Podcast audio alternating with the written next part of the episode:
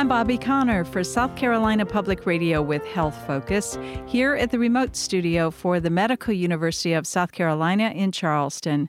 It's estimated that one in every 44 children in the U.S. is diagnosed with autism spectrum disorder, or ASD.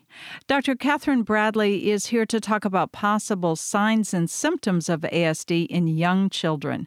Dr. Bradley is a clinical psychologist and an associate professor in the Division of Developmental Behavioral Pediatrics at MUSC. Dr. Bradley, tell us about autism spectrum disorder. Autism spectrum disorder is a neurodevelopmental disorder, and as it's currently defined, it consists of two types of symptoms or behavior. The first type reflect challenges with social communication and social interaction.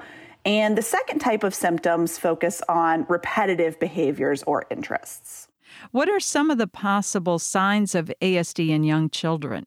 Some of the possible signs of autism in young children can include things like speech delay, poor eye contact, showing little interest in others, not responding to their name, or not attempting to show or share their interests with other people. Some other symptoms could include things like unusual ways of moving their hands, fingers, and bodies, rituals like lining things up or doing the same thing over and over again, or excessive interests in particular things to the extent that it impacts their social interaction.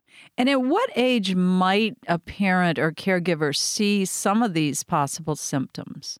These behaviors tend to become more noticeable between the ages of one and two, although some can certainly be apparent earlier than that. And why is it important to identify ASD early in a child's life? We know that providing support and services to children early makes a significant difference in terms of their long term outcome and success.